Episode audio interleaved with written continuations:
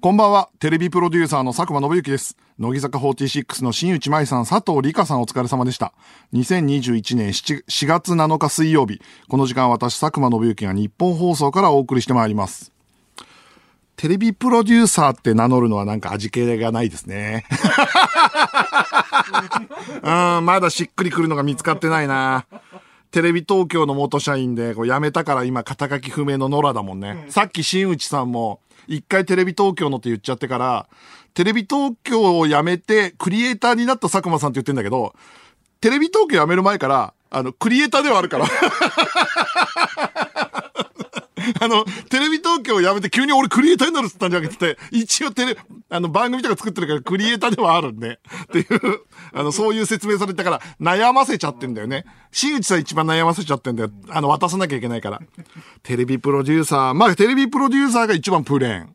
で、クリエイターが第一候補だったんだけど、先週は、ラフメーカーっていう、痺れるアイディアをいただきましたから。悩んだんだよな、今回も。ラフメーカーの佐久間信之ですって始めるか。ただ、ラフメーカーのやラジオ聞きたくなくない ?90 分。辛いでしょ？ラフメーカーって名乗るやつの ラジオ。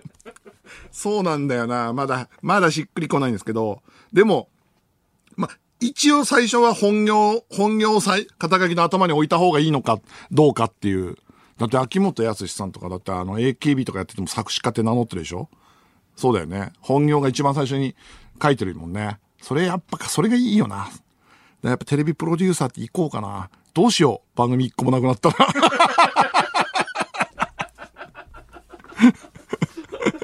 可能性。ラジオだけになったら、ラジオだけなのにテレビプロデューサーってな、テレビプロデューサーですって名乗り続けてるのかっこ悪いからな。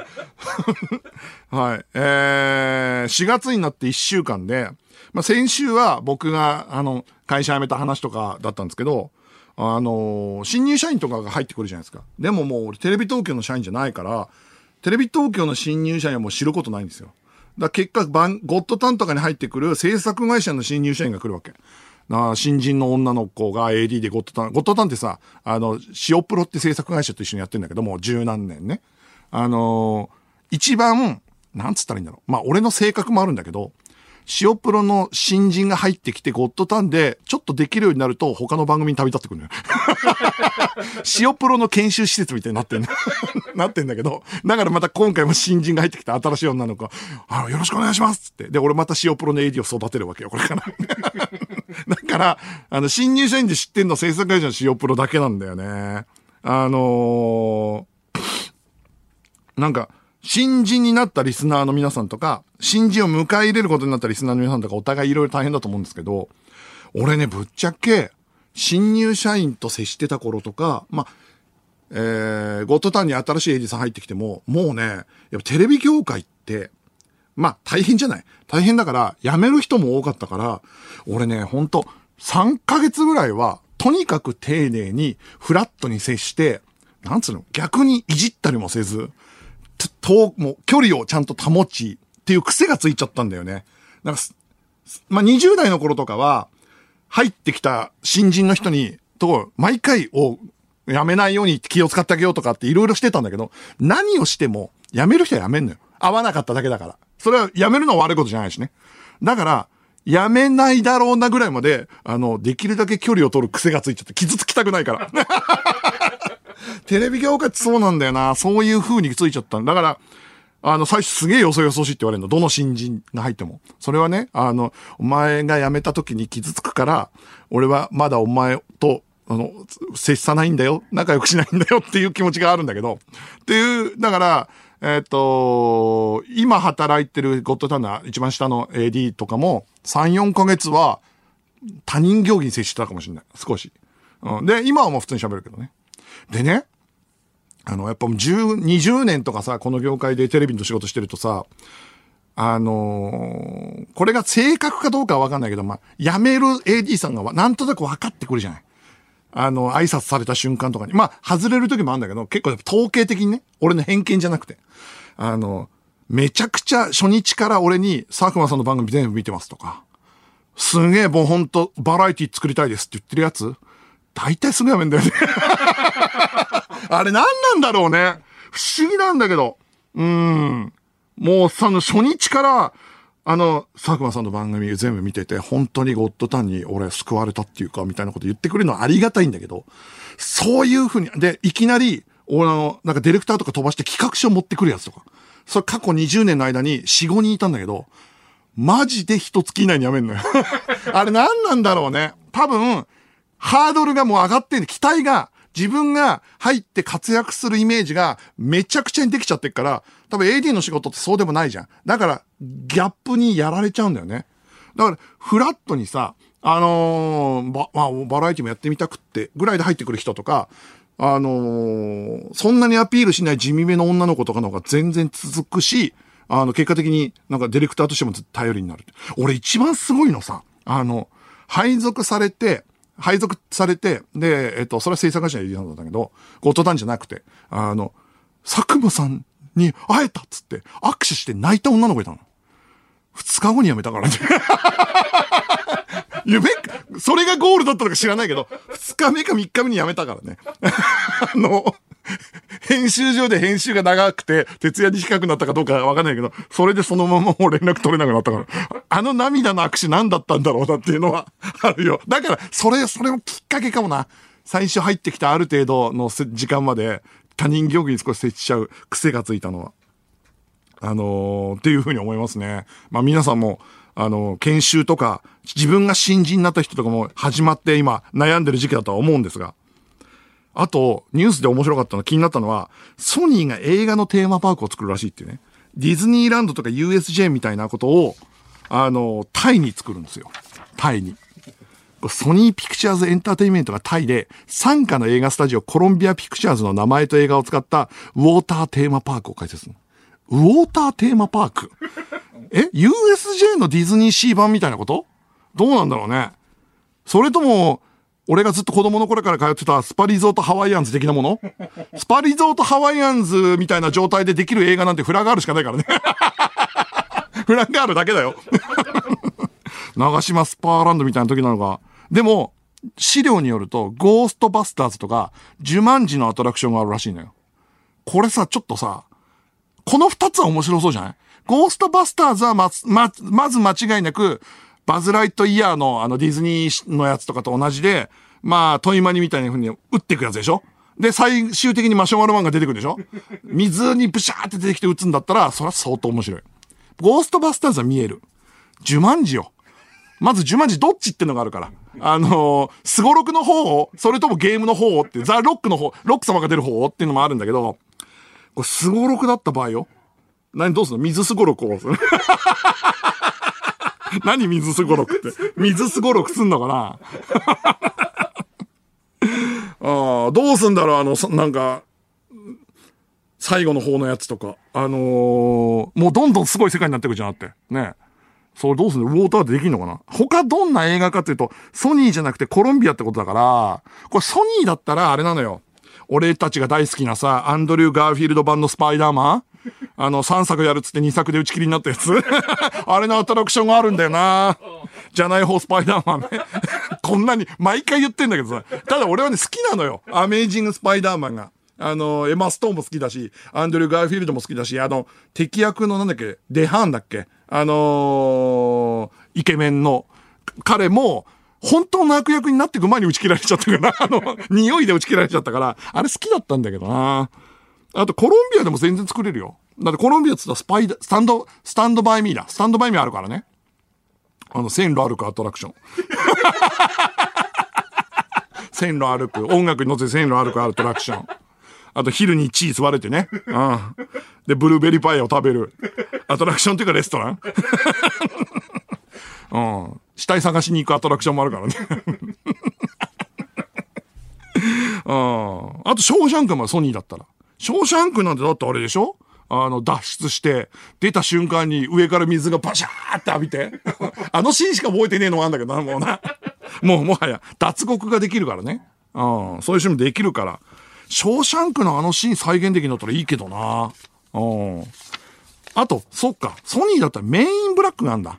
メインブラックは絶対もうめちゃくちゃ面白いでしょ。だって。あのー、大こけした続編の方じゃないよ。あのー、あれね、えー、ウィル・スミスの方ね。でもあれはさ、だってもう、シューティングのアトラクションでしょで、トイマニと同じでエージェント研修生として参加して、で、黒いサングラスをかけたらもう浮かび上がるでしょ ?3D になるでしょで、3D になって、えー、宇宙人見抜いて、撃っていくんでしょ？どんどんどんどん。で、人間倒しちゃダメなわけでしょ？地球人倒しちゃダメでしょ？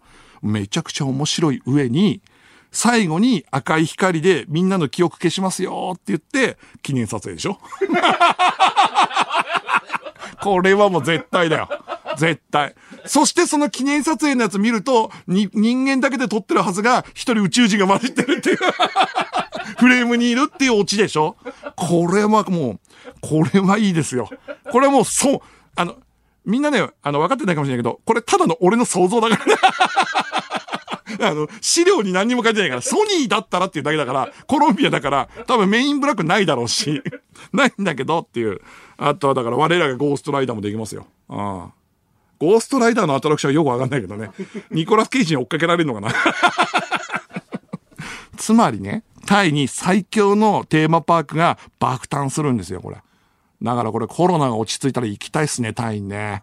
そういう気持ちのままですね、あの、今、この、なんて言うんだ、あのー、緊急事態宣言明けてからの大変な時期も乗り切っていきたいななんていうふうに思います。それでは今週も始めていきましょう。佐久間信之のオールナイトニッポンゼロ。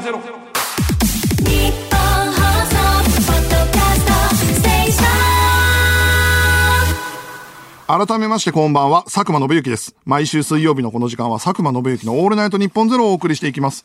お知らせです。先週も告知しましたが、4月26日月曜日の夜20時から、パーソルグループのウェブメディア、はたらわはたわらワイドのオンラインライブに、私佐久間が出演します。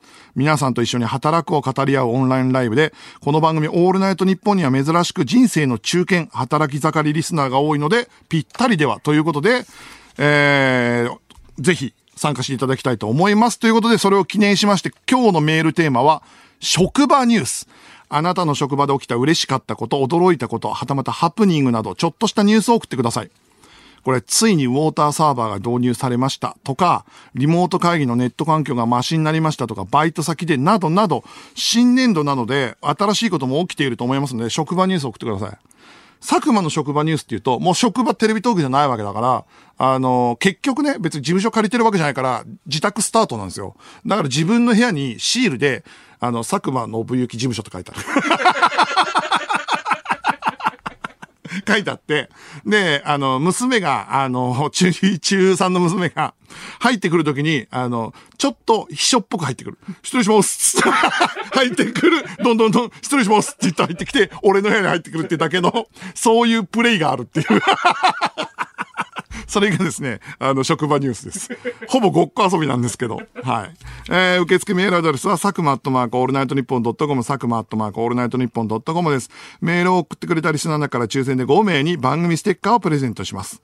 さて、この番組はスマートフォンアプリのミクチャでも東京都千代田区有楽町ニッポン放送第3スタジオのライブ映像とともに同時生配信でお届けしています。さらに放送終了後にはミクチャ限定のアフタートークも生配信。ミクチャのアプリをダウンロードして、オールナイトニッポンゼロのアカウントをフォローするだけで、誰でも簡単に無料で見られます。オールナイトニッポンゼロぜひ、ミクチャでもお楽しみください。では、ここで一曲、クリープハイプで、しおり。テレビ東京の佐久間ですっていう風に台本書いてあったこれ。読んじゃった。読んじゃったああいやー、失敗。読んじゃったもうなんか、もうすぐ間違えちゃうんだよ。作家も間違えるし、俺も間違えるし。えー、テレビプロデューサーの佐久間です。えー、この時間佐久間の之のオールナイトニッポンゼロをお送りしています。えー、メール来てます。東京都ラジオネーム大根だらけ。佐久間さんの肩書きですが、エンタメーカーというのはどうですか？あー、まあまあまあまあまあまあ。あのね、嫌いじゃないですよ。嫌いじゃないです。あのー、ちょっと馬鹿にされるぐらいがいいんだよ、こういうのって。っていうのもあるじゃん。エンタメーカー、うん。でも馬鹿にされるのの振り切りすぎかな、ちょっと。微妙だな、エンタメーカー。ああ。えー、ラジオネームマータン。ウォーターパークですが、コロンビアピクチャーズの映画といえばベストキットなので、髪型コーンローの少年に空手を教えるアトラクションもあると思います。え、コーンローの方だったっけ？え？そうか。じゃあ、あれもあるんだね。あのー、車の窓を拭くアトラクションね。車の窓を 綺麗にする駐車場でいいじゃねえかって。アトラクションですって言い張って、駐車場を綺麗にしていくアトラクション。ああ。えー続きまして、ラジオネームさかちゃん。タイのウォーターパークのお土産コーナーには、マスコブゾロの紐がダルダルの帽子も売ってるはずです。あ あのね、あのね、マスコブゾロの記憶はおぼろげです。アントニオ・バンデラスのやつでしょ？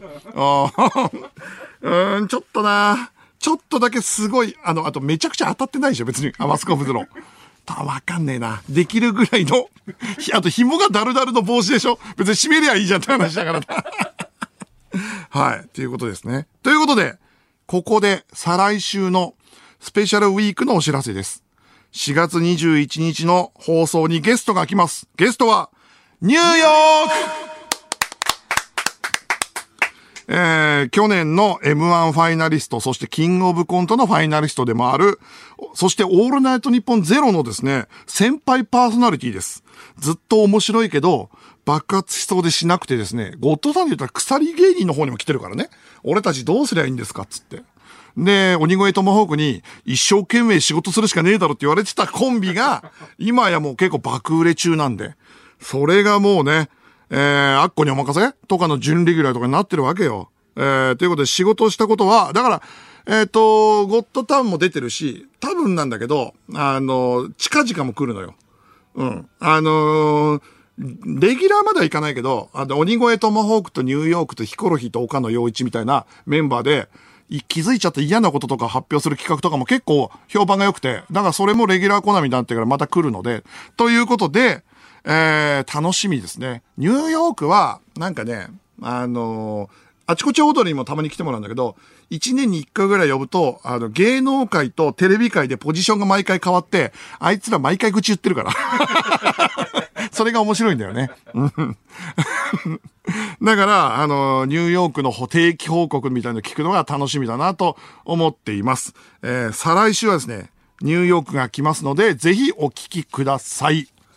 えー、今週っていうか、もう、実は昨日の話なんだけど、もともと月曜の夜中にね、月曜の夜中に、あの、昨日、火曜のお昼に入ってた長い打ち合わせがなくなったのね。で、えっと、それが、ポンポンってなくなったから、急に半日空いたの。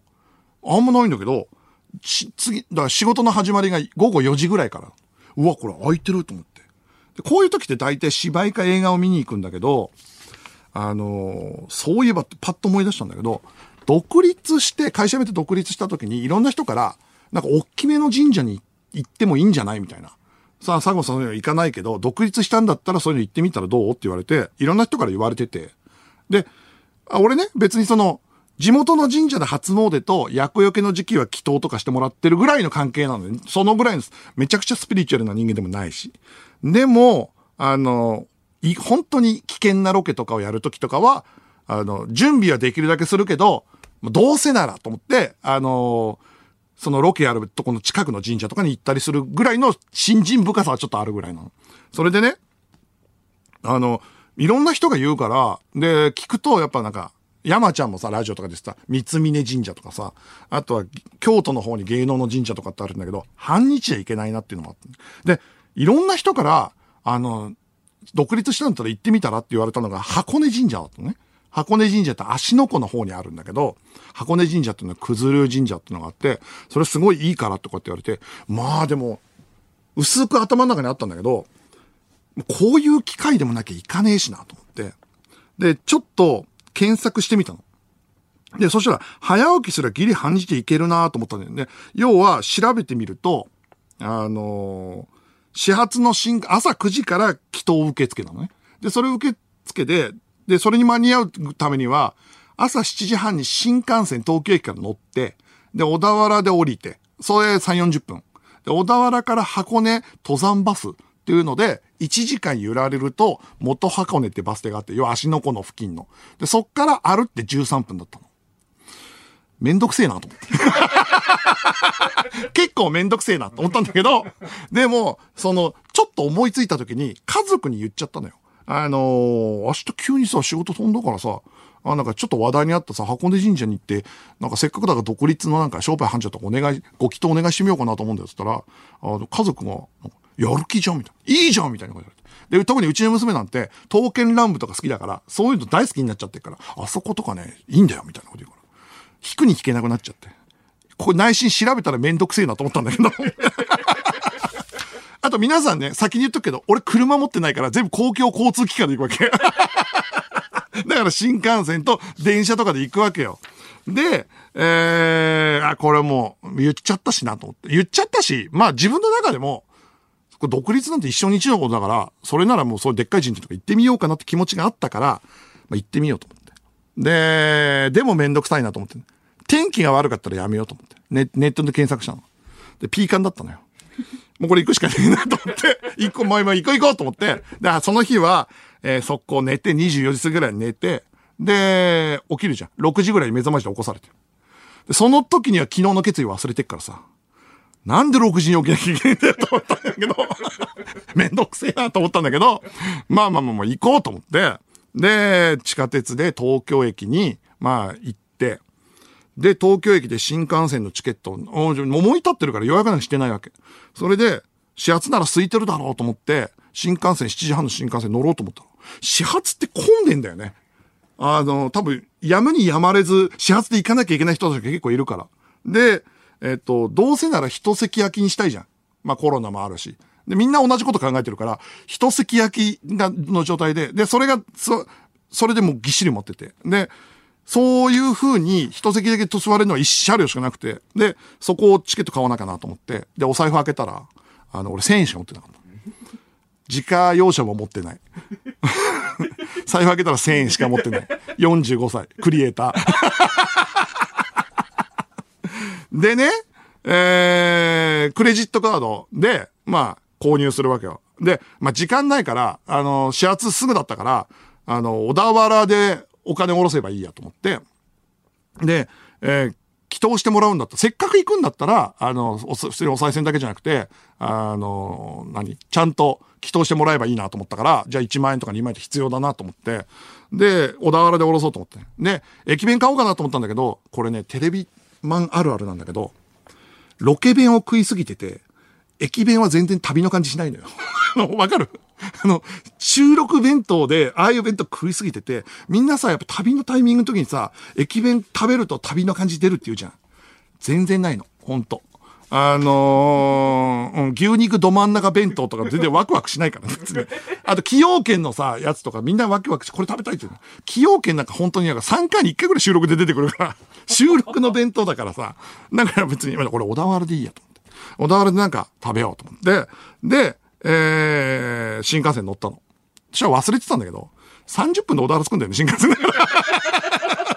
で、着いて、全然弁当だけ食う暇ないから、よかったよかったと思って、で、新幹線で、えー、小田原で降りて、で、こっから箱根登山バスで1時間か、と思って。で、あ、そうだそうだ、と思って。俺今、1000円しか持ってないから、だからまずお金下ろさないとと思って。で、近くのセブンイレブン、コンビニ行って、で、入で、入って、で、まあ、なんかちょっと、先トイレ入ったわけ。で、トイレ入って出たら、悪いからさ、あの、買い物するじゃん。で、えー、まあまあ、バスで飲めばいいやと思って、お茶とか飴とか買って、払ったら、もう700円しかない。今700円しかないから、ATM で下ろそうと思って。でね、俺、あの、財布にカード1枚しか入れないとかね、クレジットカードって1枚しか入れないの。なんでかというと、前、落とした時にクレジットが全部入れてて、全部なくした時があるから、旅とかに行く時は1枚しか入れないわけ。落としてもいいようにっていうのも、落とし、落としちゃダメなんだけど、そういうようにしてるの。で、そのカードっていうのが、俺クレジットカードは、キャッシュカードとクレジットカードが一体型のやつで、で、上が IC 対応のキャッシュカードとクレジットがついてて、下に、めったにつかないんだけど IC 非対応のキャッシュカードもできますみたいな二重になってるやつだね。で、それ1枚しか持ってない。で、それを ATM に入れたのよ。で、まあ3万とか4万とか下ろした方がいいかなとか思って、で、コンビニの ATM 入れたら、ガシュンガシュンガシュンガシュンガシュンって言って、いつもより長く、ガシュンガシュンガシュン、なんか認識されない感じの不安な音、ガシュンガシュンガシュンガシュン、ベーっつって。で、ロードが全然できなくて、ガシュンガシュン、ベーっつって出てきたの。あれ？と思って。俺なんか相性悪かったな。まああるじゃん、たまに。だからもう一回入れたの。そしたら、ガシュンガシュンガシュンガシュンガシュン、もっと長めのガシュンガシュンがあって、で、べーっつって、ガシャンって出てきたの。あれ？え？あれカードと思って、もう一回入れたの。ガシュンガシュンガシュンガシュンべーっつって、で、お取り扱いできませんって。3回やったら。あれちょっと待って、クレジットカード俺東京で駅で使ったよと思って。え？と思って。もう一回入れてみたんだけども、ガシュンガシュンべーって出てくる。そしたら、後ろ見たら、おばあちゃんとおじいちゃんが並んでたの、ATM に。あ、これは悪いなと思って。で、どういうことなんだと思って、とりあえずコンビニ出たわけ。で、え？と思って。何が？と思って。で、近くの信用金庫の ATM があったのよ。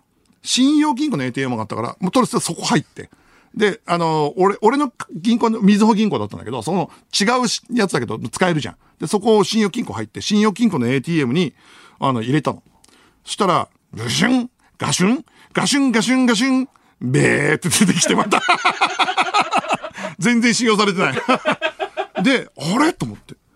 え、ちょっと待ってって。後ろ見て、カードのとかのやつの時の電話番号だったんだけど、まだ8時前だ、8時過ぎぐらいだから、小田原中の。電話かけても、音声ガイダンスだからダメだったの。で、もう一回信用金庫の方に今度は入れたんだけど、もう一回出てきちゃうから、あ、そうだそうだ、これ。で、その時に画面見たら、あのーコンビニの方は出てなかったんだけど、IC カードが読み込めませんって出てきた。IC カード用のキャッシュカードが、俺、東京駅から小田原までの30分の間に死んだってことっていう。俺だって東京駅で使ったんだよ。なのに、確実に使って新幹線チケット買ったんだから。なのに小田原で、もうその、いや変なことは何もしてないよ。だって普通に新幹線チケット買って以外はポケットに入れただけだからね。それで、あの、この区間で死んだってことって思って。え？じゃあクレジットカード、クレジット機能だったら使えるのかなと思って、クレジットのキャッシングできるとこ探して、駅前の近くにあったから、そこに入れたの。で、そしたら、ガシュンベーってすぐ出てきた。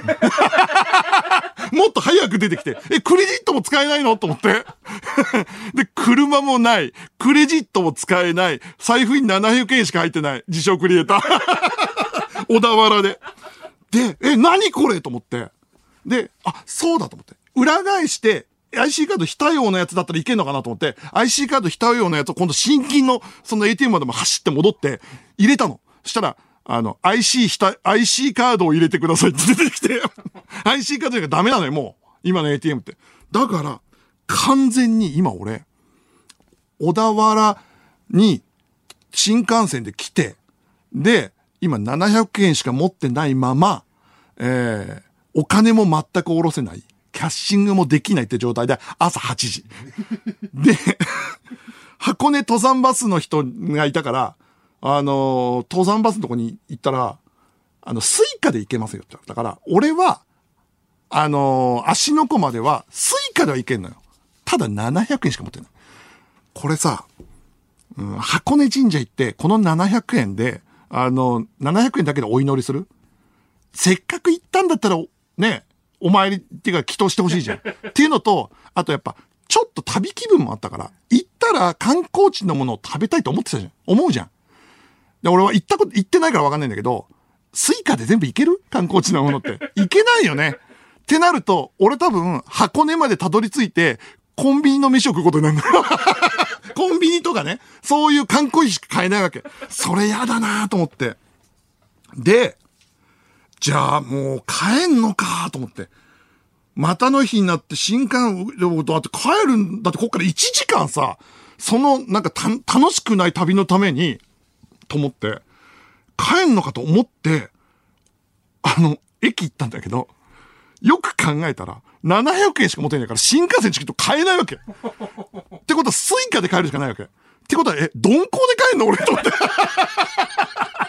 え、小田原で？鈍行で帰んのと思って。え、これどうしようと思って。だったらおい、うーんと思って。他に方法ないかと思ったで、で、みずほカードとかで調べてたら、その時に、あの、スマホに、あの、みずほ小田原支店っての出てきたのね。これは、これね、おかしいと思うかもしれないけど、その時パッと俺が思いついたこと。本場の ATM。水穂の本場の ATM だったら入るかもしれないっていう。今までは、コンビニの ATM、あと新規の ATM、俺は水穂のカード。だから、カードの本場？出身地？出身地の ATM だったら通るかもしれないっていう、なぜかその時の朝8時の俺は思ったのよ。これだと思って。で、調べて、みずほの ATM 調べたら、こっから歩いて10分ぐらいとかある。でもう行きますよ、10分ぐらいと思って。で、そのまま 行って、で、行ってね、で、そのまま、あの、歩って、商店街抜けてったら、みずほの ATM とか、みずほ支店があったから、うわ、ここが本店かと思って、ここの本場で下ろすしかねえなと思って。支店なんだけど。でね、窓口行けばなんとかなるかもしれないけど、窓口は開いてなかった8時だから。でも、ATM だけ開いてたの朝朝6時ぐらいから開いてんのかなで、入ったら、まあね、支店なんだけど、俺の中でも本店ね。みずほの本店に入ったわけ。小田原本店に入ったわけ。入ったら、清掃のおじさんがいたの。で、その方が銀行員の方なのか、あの、清掃業者の方なのか知らないけど、まあ、結構俺より20歳ぐらい上の、まあ、おじいちゃんに近い人がいたの。掃除してて。で、パッて見たら、ATM がもう6台ぐらい並んでるわけよ。で、最新のやつが置いてあるっぽいの。これは通るはずだと思って。こんなもん IC チップとかクリアして、俺が本人なんだから、通る本場の ATM だからと思って。で、もう、本場の ATM に入れたわけ。い、もうね、ゆっくり。ガシュン、ガシュン、ガシュン、ガシュン、ガシュン、べーって出てきて、あれ？と思って。なわけないよ。で、本当に意味ないんだよ。隣の ATM に移って 隣の ATM に移って もっと新しい ATM だったから、隣のやつが。ここしかないと思って。で、えー、ATM にカード入れながら、あの、俺なぜかね、神様に祈ったからね。箱根神社に行く前に、箱根神社に行かしてくださいっていうね、ATM 入れて、で、頼む神様と思いながら入れたら、ガシュンガシュンガシュンガシュンガシュンって、気持ち長くなったような気がするんだよ。これは、絶対に、意地でも読み込んでやるって ATM が思ってるに違いないと思ったんだけど、ガシュンっつって、ちょっとなんか逆に、ちょっと出てこない感じの、あの、ちょっと待って、ちょっと待って、ちょっと、ういー、ぐぐ、ごわんって出て、今度、べーって出てきて、やっぱりダメで。マジかよ、と思って。カードがさ、地元に凱旋してきたんだぜ。出てこなくて、うわ、ってことは俺も700円車もね、えー、新幹線のチケットもない状態で、これ、じゃあほんと鈍行で帰るしかねえのか、と思った時に、すげえ後ろから視線感じたの。で、パッて見たら、清掃のおじいちゃんが、俺めちゃくちゃ睨んでんのよ。ぐすげえ顔で見てんの。そりゃそうだよね。朝の8時にさ、ATM をさ、渡り歩ってさ、で、あの、出てきてさ、ベーって出てきたやつ、俺クソとかって言いながらもう一回入れてんの。絶対に詐欺集団のやつじゃん。絶対に。で、ATM 渡り歩っちゃってんだから。平日の、火曜の朝8時に、もう、俺、俺俺詐欺の受け子なんだよね。あの、で、パッておじいちゃんが見てるから、その人が近づいてきたから、いや、あの、これはもう全部説明するしかないと思って。あのですね、あの、このカードが、あの、僕のカードなんですけども、IC チップが死んでるのかわかんないんですけど、ATM 読み込まなくて、で、IC のやつで出てきちゃうから、とにかく、あの、僕今、700円しか持ってなくて、箱根神社に行きたいんですよっていう。で、俺車持ってないんですっても言います。それ言ってないけど、もうそういう勢いで、あの、説明した箱根神社に行きたいけど700円しかなくて IC チップが使えないんですってって。そしたら、で、結構、怖めの声で、カード見してって言われて。絶対疑われてると思って。で、カード見してって言われて、で、見せたわけ。あー、つったら、なるほどね、って言って。そしてそのおじいちゃんが指さした。ゆっくり、ね指さしたら、その一番奥にある古い ATM みたいなのさして、あの一番右奥の一個だけ古いタイプの ATM だから、IC 非対応のやつだから、これ逆じゃなくて IC じゃない方で入れてみたら、もしかしたら通るかもって言われて。おえ？え？いや、あの、IC チップが原因なんだったら、あの、あそこの ATM だけ古い ATM なのよ。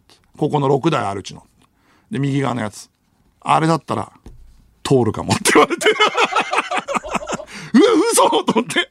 本当ですか？つって。で、い、あの、ATM の一番奥のとこ、確かにちょっと古びてる ATM があったのよ。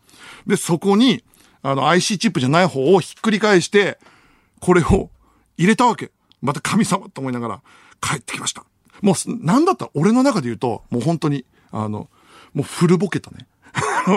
本当に古ぼけた、パなんか、なんつったらいいの？パソコンみたいな。それを、それでなんか世界を救うみたいなイメージよ。うん。誇りをさ、払ってる。全然汚れてないんだけど。そういうイメージ。それに入れたわけよ。で、入れたら、ガシュン。ガシュ、ガシュン。うーピッ。引き出しますか？預け入れしますか？って出てきて。うーわ、来た来た来た来たと思って。うーわ、来たと思って。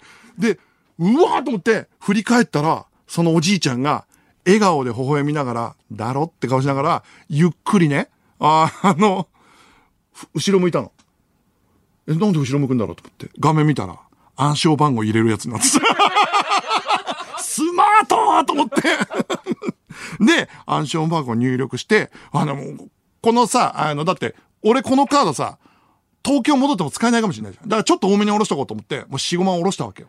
で、下ろして、で、入れて、おじいさんに、ありがとうございますって言ったら、おじいさんが、ゆっくり ATM の上の方だ、し、刺して、このし ATM ね、4月上旬で、ていうか、もう今週中になくなる予定だったの。最後にいい仕事できたよね。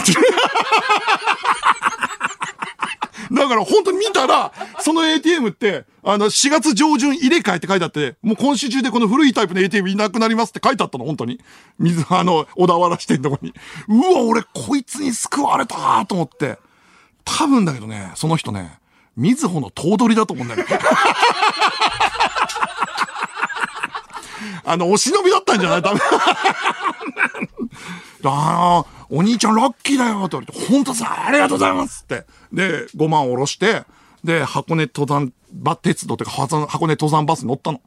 もう、うわ、もうなんか、神様に会っちゃったみたいなもんだなと思いながら乗ったんだけど、で、箱根登山バスね、乗ったはいいんだけど、その、あの、箱根登山バスってめちゃくちゃに、あれなんだね。あの、揺れるんだね。で、ぐるんぐるん回るんだね。俺その1時間で気持ち悪くなって、あの、元箱根ついてから、軽く吐いて、何も食べずに帰ってきた。普通に、うん、普通に気持ち悪くなっちゃって。車用意して。でも俺、頭取に会ってっからな。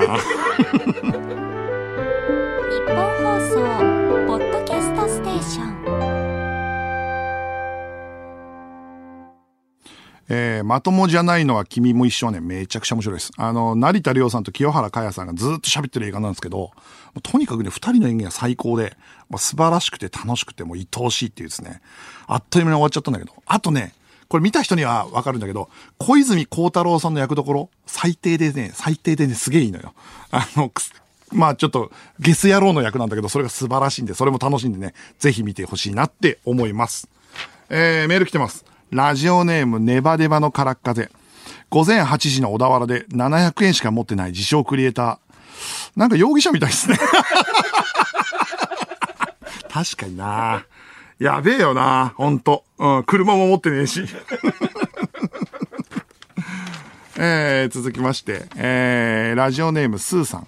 えー、こんばんは、金融機関に勤めているものです。IC カードが読み込めないときは IC チップが汚れているのが原因である場合が多いので、消しゴムなどで IC チップをきれいにしてあげれば正常に読み取れるようになります。えー、もしそれでも無理なら再発行するしかないのでお気をつけください。わあ、そうなんだ。へえ。後で銀行に電話したら、銀行の窓口に身分証明と、あの、銀行員持ってくれば、全部確かめられますけどって言われて今度行こうかなと思ってんだけど、その前に IC チップ消しゴムで消します。ありがとう。えー、ラジオネームトレイントレイン。ずっと我が社の社員食堂では、トロトロ親子丼が不動の人気だったのですが、ついに先月その牙城が崩れ、新メニューの三元豚のカツカレーが人気ランキング1位になりました。あ、これあれね、あのー、職場ニュースね。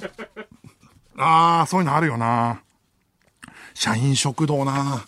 俺、テレ東の社員食堂、こっちの六本木の新社屋に移ってから別の方やってんだけど、テレ東の社員食堂って旧社屋の虎ノ門にあった頃、めちゃくちゃまずい時期があったんだけど、なんかね、めちゃくちゃ顔が怖くて愛想が悪い、なんか店長みたいなのがいて、そいつらのことを AD たちはボロクソ言ってたんだけど、そいつが来てから劇的に上手くなってったんだよね。そういう時期があった。これがぐんぐん上手くなってくるっていう時期があったな。うん。えー、ラジオネーム、タイマイ。職場ニュースですが、4月から会社内に新しい食堂がオープンしました。そこの食堂でランチセットを注文すると、ドリンクが飲み放題となるので、同僚を誘い、ジュース死ぬほど飲んで腹膨らまそうぜと言ったところ、お前何歳だよ恥ずかしいからやめろよとドン引きされました。ああ、そうなんだ。食堂でランチセット注文ドリンク飲み、あのさ、IT 企業系に俺打ち合わせとかに行くとさ、IT 企業系のとこってさ、あのー、社食が全部タダだったりするじゃん。なんかすげえなんか、あの、こ、負けた感っていうのがね あるんだよなあ。あれなんで、なんだろうな。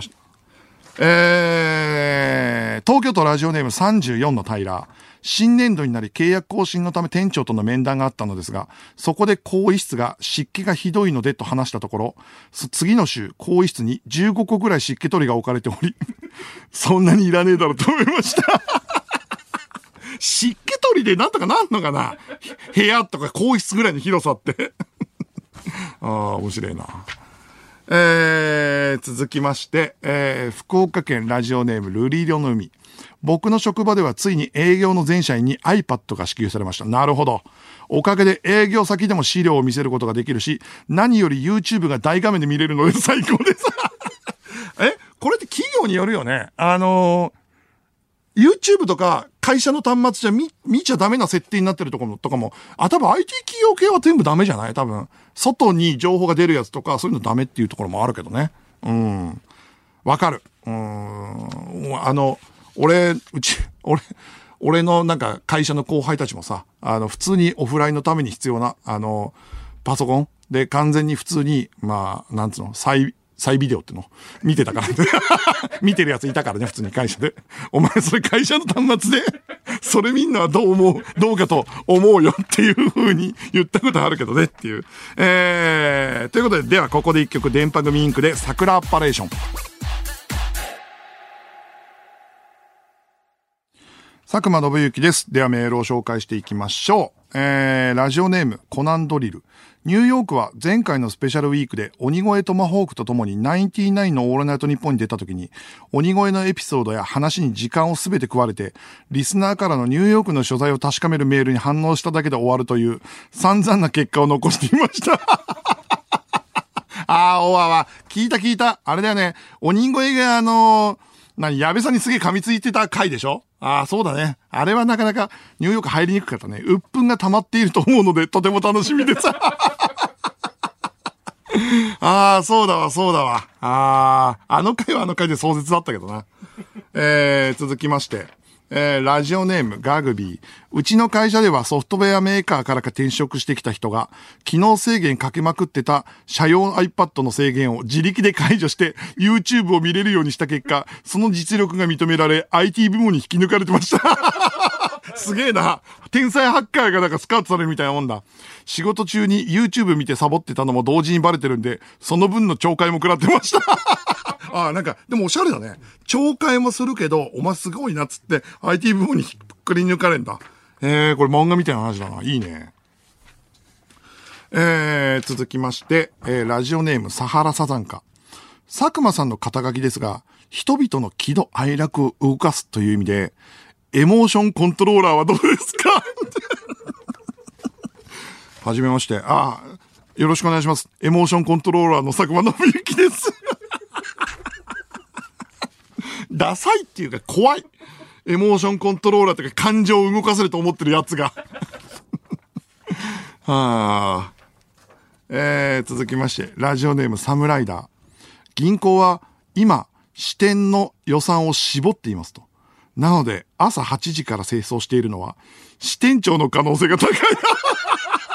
あながち間違いじゃなかったのかな俺が頭取だと思ってたの。ああ、面白い。ああ、支店長、え、支店長が朝8時から掃除する？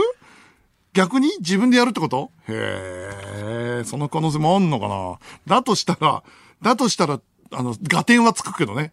ATM も全部調べてて分かってて。うん。え続きまして、職場ニュースの方ですね。岐阜県ラジオネーム踊る踊り。私は学生なのですが、父の会社のプロジェクトが3月に区切りがつき、今までの道のりをまとめた映像を編集してほしいと父に頼まれて作成しました。へー。5分ほどの短い動画に編集して、父に渡して数日後、父から同僚のおじさんたちが、お前の映像を見て泣いていたよ、と聞かされ、自分の映像で誰かを感動させられたのがとても嬉しかったとともに、おじさんって意外と涙もろいなと思いました。あー、なるほどね。でもこれはすげえいい話だよね。親父のね、プロジェクトで3月に区切りがついてやったっていうのはすごいいい話だよ。へえ。続きまして、ラジオネーム、アジの開きを開かせない協会会長。僕はコンビニでバイトをしているのですが、最近お釣りを自動で出してくれる機械が導入されました。なので、僕の仕事はバーコードを読み取るだけになったので、とても楽です。これちょっとわかるんだけど、すげえ楽なのわかるけど、ちょっと複雑じゃない？もうその、バーコード通すだけになったらもうセルフレジで良くなってくるし、あともうほんと機械だよね。そうだよな。テレ東の近くのスーパーとかはもう完全セルフレジだからね。あのー、バーコードも自分でやんのよ。で、バーコード自分でやるのって意外に楽しいよね。うん。だから盛り上がってきちゃうんだよね。あそうなんだよな。そうか、もうコンビニもそうなってきたのか。えー、引き続きメールをお待ちしております。受付メールアドレスは、佐久間アットマークオールナイトニッポンドットコム、佐久間アットマークオールナイトニッポンドットコムです。では、こちらのコーナーに参りましょう。カンペ。リスナーからカンペに書かれていたことを送ってもらいます。カンペというのは番組中にスタッフが出演者に見せる指示の書かれた紙で、そろそろ CM とか誰々に話を振ってみたいなやつです。カンペを紹介して、どんな番組なのかを考えていきます。えー、1枚目。埼玉県ラジオネーム、オレンジニシパ。ファミチキの袋にあるメモ欄って、誰が使うんですか？確かに。確かにあれ何なの？な、なんでメモ欄ついてんのあれ？自分の名前書くの？これは私のファミチキ、佐久間の雰囲気って書いたりするのかな？あのメモ欄何なの？わかんない。本当にわかんないよね。うん。わかんねえわ。だって店員さんが書いてんだったらわかるよ。なんか、メモとかね。でも違うもんな。味？あ、自分のために？レッドとか？あれあれか、じゃあ、レッドとかファミチキじゃないか。え？ーあの、すぐ油でべちょべちょになっちゃうと、ね？あ、キットカットのはわかるよ。名前書くとこだね。あれはプレゼントとかに送るとかさ。あとはなんか、受験頑張ってんのメッセージとかでしょ？ファミチキにメッセージ書く？あと、ファミチキってさ、自分のためだよね、絶対。絶対そうじゃない？他人のプレゼントってあんまりないでしょ？だから、ファミチキ謎だわ、確かに。えー、続きまして。香川県ラジオネーム、ガイルガーゴイル。殺傷能力が最も高いスポーツ用品のロゴは、水野のランバードです。ああ、そうだわ。ああ、知らない人にはちょっと思い出してほしいんだけど、持つところがあって、で、えっと、反ってて、あの、なんか上下に刃があるみたいな、あ、なんつうの、あんねえと、ハンターハンターで出てくるベンズナイフ。あの、なんか、毒が入ってるやつ、返しがあるの、ちゃんと。だから、刺したやつ戻して、さ、肉をえぐれるタイプの。確かに、あれは何でも使える。殴るのにも使えるし。ああ、ああ、ランバードは殺傷能力高いわ。あれは。えー、続きまして、千葉県ラジオネーム、泥のプーマン。歌番に出演した大黒摩季さん。ワールドカップのメンバー発表の時に、大黒、摩季と呼ばれて、それを聞いた母親からおめでとうと電話がかかってきたというエピソードを披露してましたが、実際に呼ばれたのは、大黒、柳沢、玉田、牧です。SNS がまだ発達してない時代の話ですね。確かに。速攻裏取られちゃうからな。うん。これでも、まあね。いや、まあまあまあ、気持ちはわかんないではないが、お母さんからおめでとうって電話がかかってきたまで持っちゃうのはどうかなっていうのはあるけどね。うん。まあまあいいでしょう。えー、続きまして。ラジオネーム3年目の上着。私の父はエースコックのイカ焼きそばが復活することを知り、2日前から断食を始めました。そんなに思い入れある？あ、多分確かになくなってたからな。あの、復活した時。あの、コンビニとかスーパーからなくなってたわ。あー。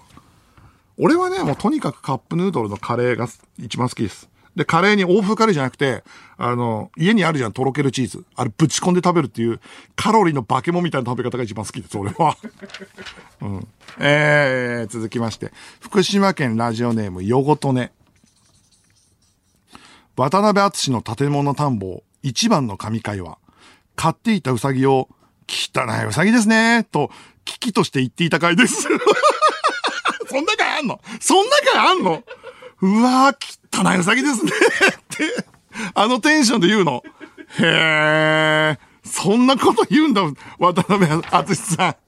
すげえなおーえー、続きまして、愛知県ラジオネーム、一寸先はパリ。元名古屋グランパスの田中マルクス・トゥーリオ選手は、若手選手が足をつってしまい負けてしまった試合の後、ロッカールームで、どういう若手が育ってるんだそんなんだったら出てくんなよと、鬼の形相で檄を飛ばしたのですが、その次の試合で足をつっていました。あー、トゥーリオのこういうエピソード好きだなだから怖いんだ、人を叱るっていうのは。いやー、J リーグ情報やっぱ痺れんな。えー、引き続きカンペに書かれていたことをお待ちしております。受付メールアドレスは、佐久間アットマークオールナイトニッポンドットコム、佐久間アットマークオールナイトニッポンドットコムです。では、ここで一曲、星野源で、桜の森。佐久間宣行です。えー、メールを紹介していきましょう。えー、ラジオネーム、カンパチ太郎。ファミチキのメモ欄ですが、僕がいろんな種類のホットスナックを買ったとき、店員さんがメモ欄にファミチキ、コロッケなど見分けるために書いてました。あ、なるほどなるほど。ファミチキ1個だけだったら意味わかんないけど、ホットスナックをまとめて買ったときに店員さんがわかりやすいようにしてくれる。役に立ってんじゃん。バッチリじゃん。うわ、これは、やっぱ簡単に断罪しちゃいけないね。こう、これ正しいよ。だってコロッケかファミチキか全然違うからね。やっぱ知りたいし。なるほどね。ラジオネームサムライダー。自分が Google 本社に行った時、社食は全部タダでした。そうなんだよ。Google ってもうとにかく全部タダだからね。で、一番人気のメニューはインドカレーで、本場のインド人が作ってるそうです。やっぱ全然違うな。全然、これ多分日本本社じゃない？きっと。うん。そうだと思うよ。あー、すげえなえー、ラジオネーム、ナザール。餃子の王将の社長は、毎朝5時半から本社玄関を掃除してるそうです。あ、そうなの？みずほ銀行の小田原支店長が朝から掃除していたのは、あながち間違いではないのかもしれません。そっか。支店長説出てきてるな、やっぱり。これは。来てるな。そっか。じゃあ俺やっぱ支店長に、支店長が言ったと思ったらエモくない？この ATM も最後にいい仕事しましたよって、支店長が言ったんだとしたらなんか、めちゃくちゃエモくないよく考えたら。昔から知ってんだろうね。自分がさ、もしかしたら平野公園あたりからさ、同期の可能性ある。同期だったらめちゃくちゃエモいな。もうそろそろお前も引退か、なんつって。だからちょっと俺も支店長だけど、掃除しとこうかな、みたいな。いや、今週は俺が掃除するみたいな。で、ATM 磨いてて、お前もちろに引退だ、なんつったら。そうしたらおじ、おね、40ぐらいのおっさんが来て、いや、これカードが、えー、IC が、つったら、俺の同期が、って。そうなの、本当に、これだとしたらいい話すぎるけどな。その可能性もあるからな。ラジオネームタイマイ。去年、去年、会社でスケボーを乗り回したところ、幹部に目をつけられ、社内でスケボー禁止となってしまいました。当たり前だよ。どういう、どういう導入だよ。しかしそのおかげか、社長が僕のことを認知してくれたようで、生きのいいやつ、というまさかの評価をもらえていたことが、僕の最近の職場のニュースです。ちょっと待って、どういう会社なんだよ。会社でスケボー乗ってたら、うーん、あいつは生きのいいやつだってなの。どういうこと？あ、わかんない。でもそういう IT 企業系だったらそんなことあったりすんのかなあなるほど。えー、続きまして、ラジオネーム、タッチアップダウン。バイトで家庭教師に行ってるのですが、そこでもらえる飲み物が、今までは温かい飲み物だったのが、前回から氷の入ったお茶になりました。もう冬は終わりですね。まあまあ、まあまあまあまあまあ。うんわかるけど、わかるけど、そん、これを職場ニュースって言うほどのニュースじゃねえな。うん。はい。えー、続きまして、神奈川県ラジオネーム江ノ島ランデブー。僕の父親の職場のパソコンがディアルディスプレイになり、その日の夜、自慢げに写真を見せてきました。可愛い親父だけどな。可愛い親父ではあるよ。そうなんだ。職場のパソコンがディアルディスプレイになるってことは、IT 系の人ってことなのかな？どうなんだろうね。ディアルディスプレイか。俺も独立っていうか仕事するで自分の部屋で編集するようになったら、デュアルディスプレイにしようかなとは思ってんだけど、うん、その方が編集しやすいからね。うん、でもその、まず部屋がめちゃくちゃ狭いから。あと先にカーテンを買わないといけないっていう。あと加湿器を買わなきゃいけないっていうのがあるんだけど。うんえー、続きまして、えー、東京都江東区ラジオネーム菓子パン。えー、部署全体が在宅勤務化して1年経過したが、えー、年間通して観察した結果、40代以上のおじさんは夏場以外、異常なほどパーカー着用率が高いことが判明しました。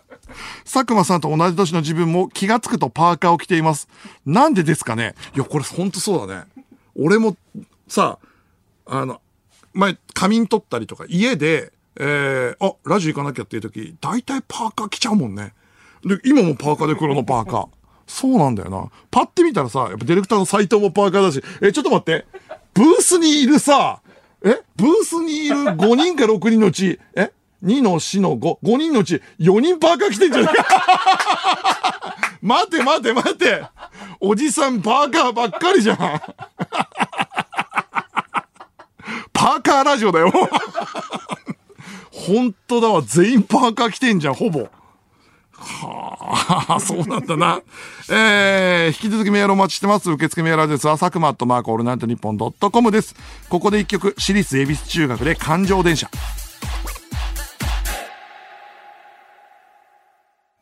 佐久間宣行のオールナイトニッポンゼロそろそろお別れの時間です。ミクチャでは番組終了後にアフタートークもあります。そちらもぜひ。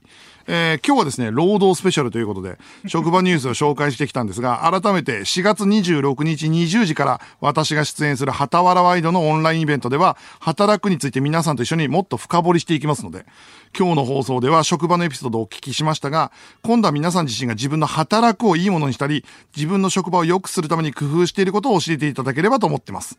また、仕事やキャリアの悩みやモヤモヤについても、できる限り私がお答えしていきますということで、オンラインイベントでもメール紹介しますので、あと、今日読めなかったメールも、えー、どんどん紹介していこうかなと思いますので、はたわらワイドのホームページや公式ツイッターに記載の応募フォームより、どしどしご投稿くださいということで。まあ、独立してね、あのー、思いみたいな話だけど、実際どうだったみたいな話とか、あのー、CM 中にもさ、俺フリーになって、お前らの気持ちわかるよって、作家の、作家を夜中に呼びつけてさ、交通費も払わねえやつ最低だなっていうので盛り上がったところで。俺はしなかったけど、そういうの。しなかったけど、それたくさんいたよねっていうのが、そう、俺もフリーになってね、あの、佐久間さん、ここは直接打ち合わせしましょうかって言うときに、簡単に言うんじゃねえぞと思った。そういうちっちゃいところとか思うからねっていうのはありますので、そういう話もしていきたいななんていうふうに思います。メールが来ております。ラジオネーム藤原元スマブラ参戦。みずほ銀行にお掃除していたおじさんは、頭取でも支店長でもなく、もしかしたら寿命の前に神様に一日だけ人間になってこの銀行に恩返しをしたいという願いを叶えてもらった ATM そのものだったかもしれません だとしたら相当泣ける話だな。本当に。そっか、あれ ATM の精霊だったのかな最後に自分を指さしてな。すごい、ほんと。えー、東京都ラジオネーム大根だらけ。水野のランバードですが、えー、真ん中の空洞に引き金があり、拳銃としても利用できる、モンハンで言うと、ガンランス的な存在だ 刺しえるし、銃も撃てるってやつね。あー、なるほどね。ガンランスは。えー、続きまして、ラジオネームサムライダー。佐久間さん、自分が言ったのは Google の日本本社じゃありません。サンフランシスコ本社です。俺を舐めないでください。いや、舐めてねえけど。いやいや、ちょっとわかんなかっただけでさ。だって、だってお前のこと何も知らねえもんだって。サムライダーのこと。あー、面白かった。あ、そうだ、今週、あの、金曜日、あの、やったドラマ、生きるとか死ぬとか父親のこととかっていう、吉田洋さんと国村淳さんドラマもやるんで、そちらもね、結構ね、生きづらさとかを結構描いてる新しいタイプのドラマだと思うんで、ぜひご覧ください。ということで、えー、えー、ニューヨーク、ニューヨーク楽しみですね。はい。野郎ども、港に別れを告げる要素のテレビプロデューサーの佐久間信之でした。